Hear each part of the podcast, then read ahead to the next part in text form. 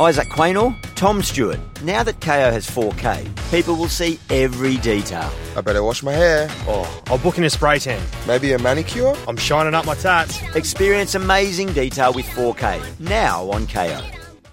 Millions of people have lost weight with personalized plans from Noom, like Evan, who can't stand salads and still lost 50 pounds. Salads, generally, for most people, are the easy button, right? For me, that wasn't an option. I never really was a salad guy. That's just not who I am. But Noom worked for me. Get your personalized plan today at Noom.com. Real Noom user compensated to provide their story. In four weeks, the typical Noom user can expect to lose one to two pounds per week. Individual results may vary.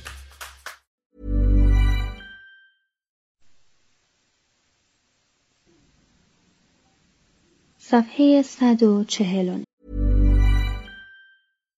Isaac Quaynor, Tom Stewart. Now that KO has 4K, people will see every detail. I better wash my hair. Oh, I'll book in a spray tan. Maybe a manicure? I'm shining up my tats. Experience amazing detail with 4K. Now on KO.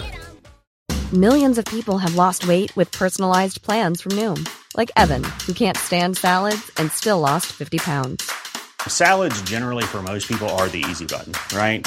For me, that wasn't an option. I never really was a salad guy. That's just not who I am. But Noom worked for me. Get your personalized plan today at Noom.com.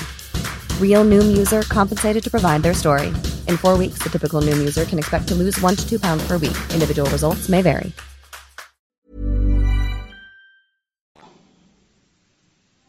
تقریبا همه این پیکرها از لطافت زنانه ای برخوردارند که مینو از دزیدریو آموخته بود. مجسمه های او دلانگیزند اما جذاب یا عمیق نیستند و مثل مجسمه های آنتونیو پولایولو یا آنتونیو روسلینو علاقه بیننده را به خود بر نمی انگیزند. مینو به دزیدریو بیش از حد مهر میورزید و نمی توانست به شیوه و نمونه کارهای او پشت کند و در بیاعتنایی بیرحمانه طبیعت واقعیات مهم زندگی را بکاود. وراکیو یعنی چشم حقیقی آنقدر شهامت داشت که حقیقت بین باشد. او دو مجسمه از بزرگترین مجسمه های زمان خیش را خلق کرد. آندرا دی میکله چونه که نام واقعی وراکیوست زرگر، مجسم ساز، ناقوس ریز، نقاش، عالم هندسه و موسیقیدان بود. علت عمده شهرت او در نقاشی این است که نقاشی را به لئوناردو، لورنسو دی کردی و پروجینو یاد داد و در آنها تأثیر گذاشت. اما بیشتر نقاشی های خود او خشک و بیروهند. در میان آثار نقاشی دوران رونسانس کمتر تابلو است که بیشتر از تابلوی معروف تعمید مسیح او ناخوشایند باشد. یحیای تعمید دهنده در این تابلو پیرایشگری افسرده است. مسیح که باید سی ساله باشد به پیرمردی میماند و دو فرشته سمت چپ حالت زنانه ملالاوری دارند. حتی آن یکی که طبق روایات به لئوناردو منتصب است. اما اثر دیگر او تابلوی توبیاس و سه فرشته عالی است. فرشته وسط تابلو به وضوح یادآور لطف و حال و هوای آثار بوتیچلی است و توبیاس جوان چنان زیباست که ناگزیریم یا آن را به لئوناردو نسبت دهیم یا اعتراف کنیم که داوینچی در سبکهای تصویری خود بیشتر از آنچه که ما میپنداشتیم از وراکیو تأثیر گرفته است. طرح چهره زنی در کلیسای مسیح در آکسفورد نیز بار دیگر نمایانگر حالات لطیف ابهامآمیز و افسرده زنهای لئوناردوست. و مناظر تیره نقاشی های وراکیو کیفیت سخره های تیره و جویبارهای اسرار آمیز شاهکارهای رویایی لئوناردو را از پیش در خود دارند. احتمالا این روایت وازاری بیشتر یک افسانه است که وقتی وراکیو فرشته ای را که لئوناردو در تابلو تعمید مسیح کشیده بود دید تصمیم گرفت دیگر هرگز به قلمو دست نزند زیرا لئوناردو با وجود جوانی در نقاشی به مراتب از او پیشی گرفته بود. اما با آنکه وروکیو پس از تصویر تابلو تعمید مسیح به نقاشی ادامه داد حقیقت این است که بیشتر سالهای ایام پختگی خود را وقف مجسمه سازی کرد. مدتی با دوناتلو و آنتونیو پولایولو کار کرد. از هر یک از آنها چیزی آموخت. و سپس سبک خشن و خشک واقع پردازانه خود را به وجود آورد. با ساختن مجسمه نیمتنه لورنسو از گل مجسمه سازی با آن بینی و زلف چتری و پیشانی نگران که در آن نشانه ای از تملق گویی نبود زندگیش را به مخاطره انداخت. با این همه لورنسو با شکوه از دو نقش برجسته مفرقی اسکندر و داریوش که وراکیو برای او ساخته بود چنان خوشنود شد که آنها را برای ماتیاس کروونیوس پادشاه مجارستان فرستاد و خود وراکیو را برای ساختن مقبره برای پدرش پیرو و داییش جووانی در کلیسای سان لورنسو به کار گماشت. در سال 1472 براکیو تابوتی از سنگ سماق تراشید و آن را با پایه های مفرقی و به شکل گلابوته های مجلل آراست. چهار سال بعد مجسمه داوود جوان را که با غرور آرام در کنار سر بریده جالود ایستاده است از مفرق ریخت. این مجسمه چنان مورد پسند شورای شهر فلورانس واقع شد که آن را بر فراز آستانه پله های اصلی کاخ وکیو جای دادند. در همان سال مجسمه دیگر او پسر دلفین به دست را پذیرفت و آن را بر دهانه فواره حیاط کاخ نصب کرد.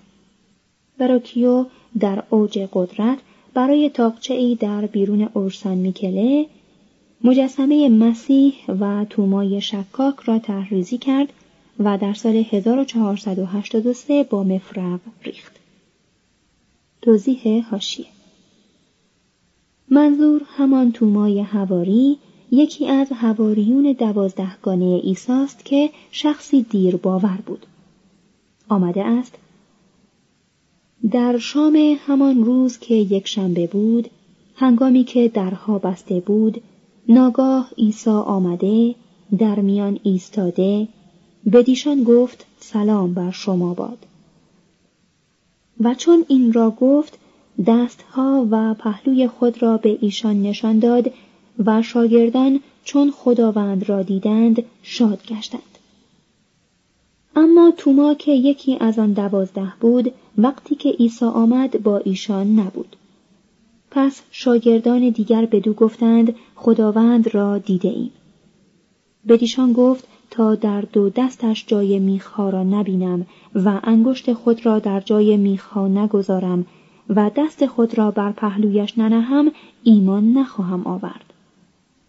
و بعد از هشت روز باز شاگردان با توما در خانه ای جمع بودند. که ناگاه عیسی آمد و در میان ایستاده گفت سلام بر شما باد. پس به توما گفت انگشت خود را به اینجا بیاور و دستهای مرا ببین و دست خود را بیاور و بر پهلوی من بگذار و بی ایمان مباش بلکه ایمان دار. توما در جواب وی گفت ای خداوند من و ای خداوند من. عیسی گفت ای توما. بعد از دیدنم ایمان آوردی. خوشا به حال آنانی که ندیده ایمان آوردند انجیل یوحنا باب بیستم مترجم ادامه متن Isaac Quaynor, Tom Stewart. Now that KO has 4K, people will see every detail. I better wash my hair. Oh, I'll book in a spray tan. Maybe a manicure? I'm shining up my tats. Experience amazing detail with 4K. Now on KO. در این مجسمه مسیح شخصیتی است با ابهت و اصالت آسمانی و توما با ترحمی آشکار تصویر شده دستهایش با چنان کمالی پرداخت شده اند که به ندرت در مجسم سازی تالی دارد رداها شاهکاری در هنر مجسمه سازی و مجسمه بر روی هم واقعیتی زنده و متحرک دارد. برتری وراکیو در کارهای مفرقی آنچنان مسلم بود که سنای ونیز در سال 1479 از او دعوت کرد به ونیز برود و مجسمه ای از بارتولومئو کولئونی کندوتیره ای که برای این کشور جزیره ای پیروزی های فراوان کسب کرده بود بسازد. آندرا به آنجا رفت. قالب پیکر اسب را ساخت و ضمن آنکه خود را برای ریختگری آن با مفرق آماده می کرد اطلاع یافت که سنای ونیز در این اندیشه است که مأموریت او را به ساختن مجسمه اسب محدود کند و ساختن مجسمه خود سردار را به ولانو اهل پادوا بسپارد. به گفته وازاری آندرا سر و پاهای قالب اسب را شکست و با خشم به فلورانس بازگشت. سنای ونیز به او اختار کرد که اگر دوباره به خاک ونیز پای بگذارد جدا سرش را از دست خواهد داد. آندرا پاسخ داد که توقع نداشته باشند که او به آنجا بازگردد. زیرا سناتوران به اندازه مجسم سازان مهارت به هم پیوستن سرهای شکسته را ندارند. سنای ونیز این بار با دید بهتر به موضوع اندیشید و تصمیم گرفت تمام کار را به او بسپارد و برای بازگرداندن و ترغیب او اعلام داشت که دو برابر اجرت پیشین را خواهد پرداخت. وروکیو قالب پیکر اسب را تعمیر کرد و آن را با موفقیت از مفرق ریخت. اما هنگام ریختگری گرما زده شد، سرما خورد و چند روز بعد در سن 56 سالگی در سال 1488 درگذشت. در آخرین ساعات عمر صلیب زمختی برابرش نهادند. وراکیو از حاضران خواهش کرد آن صلیب را بردارند و به جایش صلیبی از ساخته های دوناتلو بگذارند تا او همانند ایام زندگانیش در حضور اشیاء زیبا جان بسپارد.